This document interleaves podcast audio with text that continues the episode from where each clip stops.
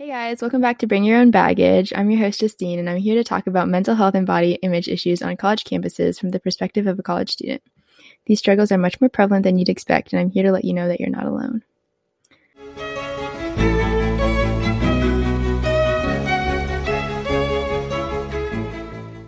Okay, just a quick disclaimer this episode deals with anxiety and depression and may contain triggering content. In addition, we're not trained professionals in any way. These are merely our opinions based on research and personal experience, so take everything we say with a grain of salt.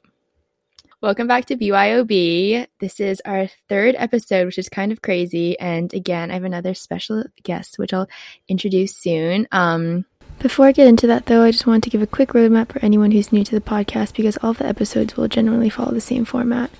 So first we'll start with the guest's personal experience with the topic we're talking about today, and then we'll go into some advice for anyone struggling with similar issues. I may try incorporating some Q&A time though into the episode, so if you're interested in that, please let me know.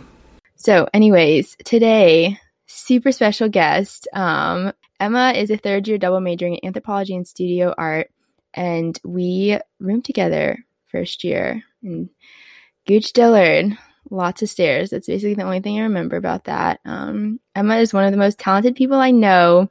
She does graphic design for the Cav Daily, and actually, Jim Ryan put one of her pieces up on his Instagram story, so she's famous. I have my first celebrity guest on. Um, she also started a nonprofit called Art for the Heart, where she creates art with homeless women. And one super fun fact about her is that her dog Luna can sit on her hind legs like a human. So, Emma, welcome to BYOB. Hello, thank you for having me on. I love the little fun fact intro. oh my gosh, the pictures of Luna. I'll post one on the BYB Instagram, so make sure you follow that at Bring Your Own Baggage. Um, they're adorable though. Luna yeah, is the far cutest more dog ever. Than I am in every way. she should be the guest on here. Mm-hmm, really. But today we are talking about anxiety and depression, um, as I talked about earlier. And both of us struggle with that. Um, so, you know, let's just dive right into it. So, Emma, what is your history with anxiety and depression? Yeah, so I've I've been anxious basically since I can remember as a little kid. I was a pretty anxious little kid. Um, mm-hmm. I just didn't really have like the language to describe that, um, like to my parents and to other people. Like I didn't realize that it was anxiety. Um, like my parents would often call me superstitious when I was little, and I was, or like I would just get like kind of like frustrated or sad, and I never really knew what was happening.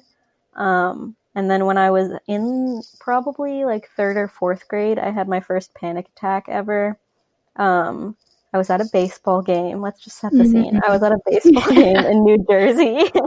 um, and it started pouring rain, and everyone had to rush inside to the like baseball stadium and I got lost from my family and I oh, had a panic attack and I didn't know what was happening. I thought that like I was going to pass out or something. Like it was a very weird feeling for someone, yeah. especially a little kid who's never felt mm-hmm. it.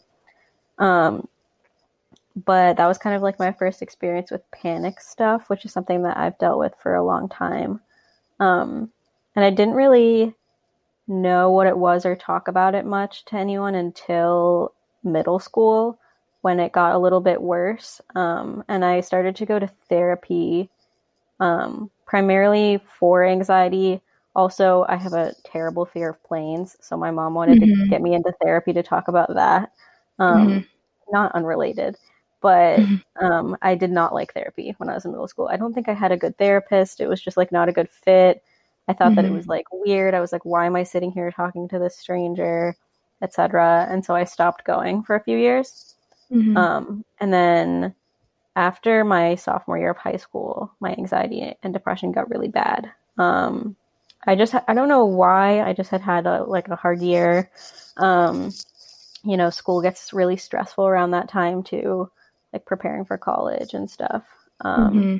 And so my panic disorder was really bad and my anxiety was really bad and so therefore i started to get really depressed because of that um, mm-hmm. and so i started going back to therapy at that point and have been going ever since mm-hmm. um, and so that's kind of my basic story of it in general but we can go more into detail as we continue yeah. to chat yeah thanks for sharing I think it's interesting how you were talking about how you didn't like your therapist at first because I feel like a lot of people just have the idea that all therapists are the same And that's completely not true. Like therapist shopping is a thing. And even if you start therapy with someone and you know you don't love it at first, that doesn't mean that therapy isn't for you. And that just means that you and the therapist might not be a great match. Um, so kind of going off of that, how does anxiety usually manifest in your life? And like what are common things you get anxious about on a day to day basis? Yeah, so I would say that anxiety for me, sort of in high school and a little bit younger, often was about I had anxiety about feeling anxious, which just sounds kind of funny, but I would often get like it was sort of a positive feedback loop where like I would feel anxious and then I would get ner- like anxious that I was going to have a panic attack yes. or feel more mm-hmm. anxious and I would mm-hmm. like work myself up and it would just make it worse. Um, but I've been working on that obviously for a while now. And so that mm-hmm. aspect has gotten a little bit better because I can talk myself down. And um, mm-hmm.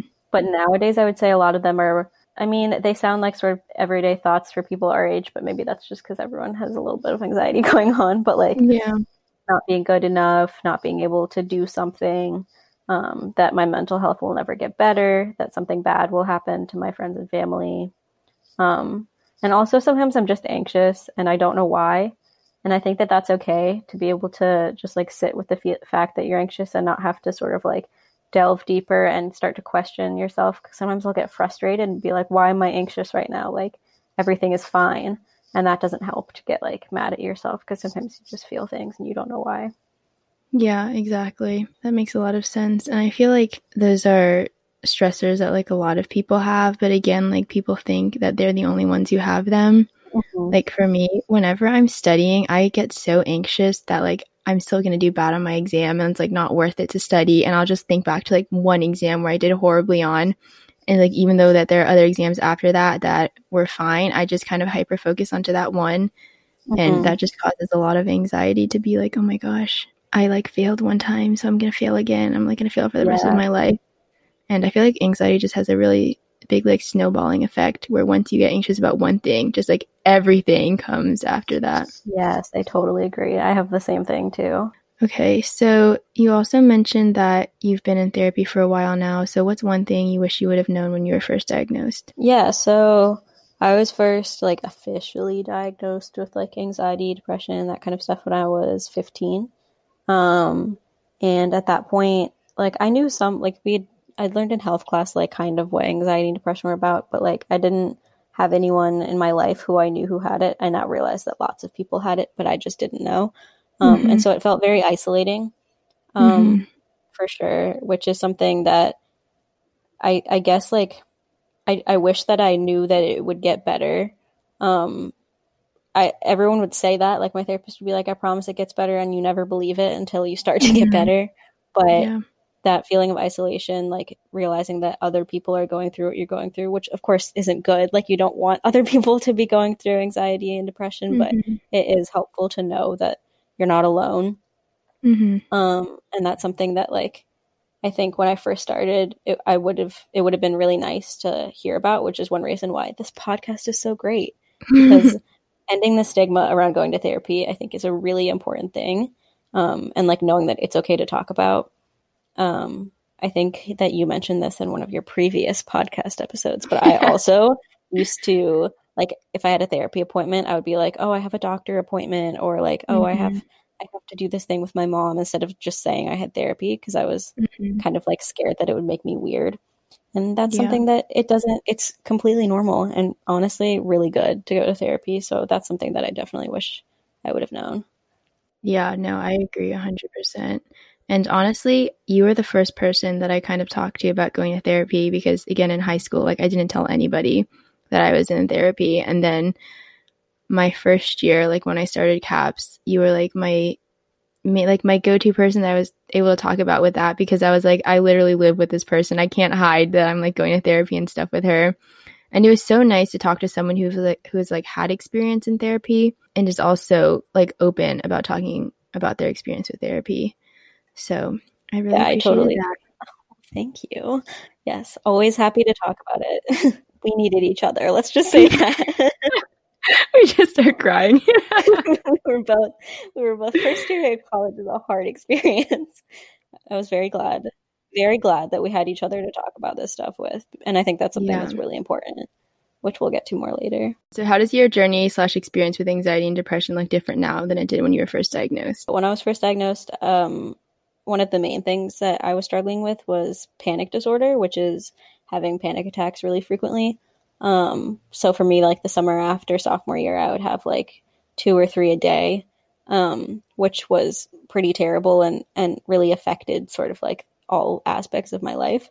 Um, and I've obviously been working on that for a long time, so that aspect has gotten a lot better, especially after going on meds, which is something that there's a big stigma around too that there shouldn't be. Um, but I would say now it, I'm still working on anxiety and depression and all of that every day. It's a thing that, you know, it doesn't ever go away. It just gets more manageable. Um, so I don't want anyone to think like, oh, well, like she's gotten over it or anything, because that's not the case. Everyone is still working on it. Um, but mm-hmm. I would say there's less panic disorder, um, more OCD is something that I have pretty bad, um, and is something that's gotten worse as I've gotten um, older. Um, which is interesting, but I'm working on that in therapy right now as well. And I would say mm-hmm. just generally it manifests slightly differently, but I also have so many more techniques to deal with it. So mm-hmm. I feel like I can manage like my day to day anxiety a lot better than I used to be able to. Um, which is something that like I always try to remind myself like not to get discouraged because like it took it takes a lot of work to get to like be able to manage the anxiety, but once you sort of like the more you work on it, the easier it gets. That's a really good mindset to have. And like mental illness never goes away completely, but your goal is just to be able to like develop skills and techniques to help you manage that. And even though it doesn't go away, it becomes much easier to manage. Yeah, yeah, definitely. Okay, so has being anxious influenced your relationships in any way? And if so, how? Yeah, so I would say it, it definitely has. Um, I mean, not nearly as negatively as I think sometimes people like assume when they have anxiety. They're like, oh my gosh, everyone's going to hate me because I'm anxious or depressed. And like, I think that, you know, you are, you're always your hardest, your own harshest critic. Um, mm-hmm. But when I was younger, I definitely, this kind of comes back to being open and, and ending the stigma around mental health. When I was younger, I would often cancel plans like last minute because I'd be feeling anxious. Um, mm-hmm. But I would never say it was because I was anxious. I'd be like, oh, something came up. And then, you know, my friends would clearly know that something didn't come up five minutes before we were going to hang out every time. Um, mm-hmm. And of course, like, they were always nice about it. But now I'll say, like, if I'm having a, an anxious day or something, I'll just say, hey, I'm feeling anxious today. Like, maybe we can reschedule. Or I just wanted to let you know before we hang out that I might not be completely like myself or something. And just being super open about it I think mm-hmm. helps has helped my relationships a lot. Um, instead of like trying to cover up the way I'm feeling with uh like white lies or or like I don't know, just suppressing how I feel, especially around yeah. friends because like friends want to be there for you. And so being mm-hmm. open with mm-hmm. them like it only is going to make the relationship stronger. Exactly. And I love that honesty and I feel like that's so important in relationships and it's so hard it's to so initiate hard. that, I feel like. Just like to be so open about that. But like think that if one of your friends was that open with you and was like, I'm feeling really anxious today. I don't think that we can hang out. Like you wouldn't judge them. You wouldn't be like, oh, like I can't believe like she's flaking on me and blah blah blah and stuff like that. So if you wouldn't do that to someone else, then it's most likely that the people you're friends with aren't going to do that to you. Yeah, totally. Well, thank you, Emma, for sharing that personal experience. That was really helpful. And I think it's so important to be able to share stuff like that with our friends. So now we're moving into the advice portion of the podcast. So, first, I just kind of want to address the fact that it's not abnormal to develop anxiety and depression in college because this is a major transitional period. And, you know, we're dealing with harder coursework, making new friends, new environment, new independence, homesickness, all of that. So, even though, like, if you haven't struggled with mental illness at all throughout your life, and then you come into college and you start feeling more anxious um, and stuff like that, just know that you're not alone in that, and it is not an abnormal development at all. Um, and actually, little statistics for you guys. Um, the fall 2018 National College Health Assessment um, recorded that 63% of college students in the US felt overwhelming anxiety in the past year. And according to the Association for University and College Counseling Center directors, 36.4% of college students struggle with depression. once we address the fact that like this isn't abnormal for you to develop um, anxiety and depression in college, the first step for you to do is identify that there is a problem and to not self diagnose. If you feel like you're maybe struggling with anxiety or depression, please seek help from your school's counseling center to find or to find a therapist in your area and get a proper diagnosis that way. I feel like I'm going to say this on every single podcast episode, but consider therapy because most schools have free therapy through their counseling and psychological services center. And through CAPS at UVA, at least, it's super easy. All you do is schedule a phone call, have an intake appointment, and then you're matched with a therapist. Um, my piece of advice for that though is do this sooner rather than later because there's usually a pretty long waiting period. Um, but there are definitely emergency appointments available if you're in a crisis. Finally, if you um, have talked to your parents or you have insurance um, and you want to look for therapy in your general area, I would recommend Psychology Today. This is a website and it's a resource to find therapists near you, and you can filter it by your location. You can filter it by telehealth, insurance, education level of the um, clinician, etc. And this is actually how I found my current therapist, and I love her. So shout out to Heather. For those of you who may be feeling a little anxious on a day to day basis, I just kind of want to talk about some things you can do to calm yourself down when you're feeling that. So, one thing that I do is I stop what I'm doing, take a few deep breaths, go for a walk or something, um, because it's not productive for me to try to keep working when I'm anxious because, you know, my mind is racing, it's in a million places, and just trying to work through the anxiety can often make it harder. Um, another thing that I recently started doing was uh, setting aside time to be stressed. Um, because sometimes, not sometimes, a lot of times when I'm working, I'll have an anxious thought. Um, and instead of kind of sitting on that, I'll write it down and I'll put it in a jar. And then every time I have a thought, I'll do that. And I just tell myself, like, I can't, I don't have time to deal with this now, but I'll deal with it later. And then every day I'll spend about t- 10 minutes or so, like going through that jar and looking through all of those thoughts and, you know, giving them attention then. Yeah, I think that's a really good strategy. Um, my therapist also taught me about worry containment. It's a great, great idea. Um, something that um, helped me is try to sort of like remember the good things that I have around me or things that I have to look forward to. Because sometimes when you're feeling anxious, it can feel a little bit hopeless or like you're trapped in these thoughts. So trying to remind yourself of the things around you that you have.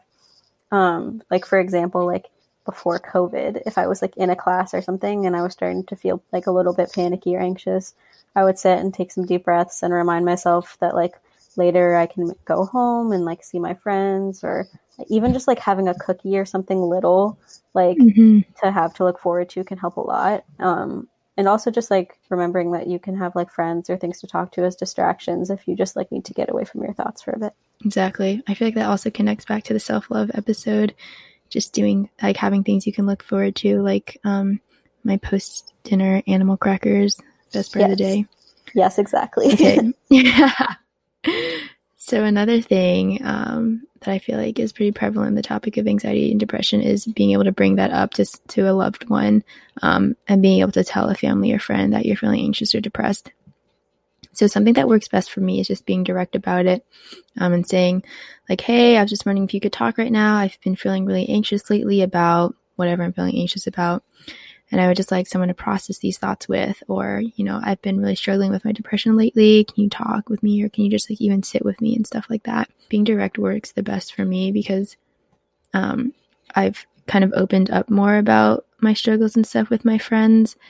Um, but if that doesn't work for you, you know, there are plenty of other ways you can go about it and like maybe you can just like tell your friends that you're stressed or like even just like asking them to hang out because sometimes just like being in the presence of people who love and care about you can kind of help to relieve that anxiety.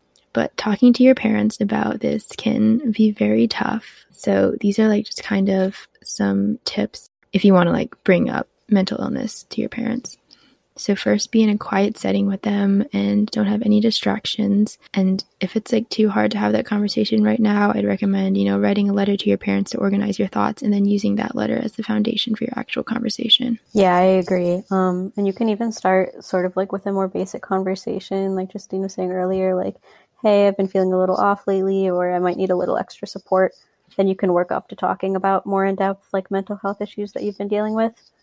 Um, we also recommend trying a practice conversation with someone you trust to ask for advice mm-hmm. if you're a little bit too worried to talk to your parents about it um, like maybe a, another like adult you trust or a family member or just even a friend Um, you can also, when you're talking to your parents, end the conversation um, by telling them ways that they can support you.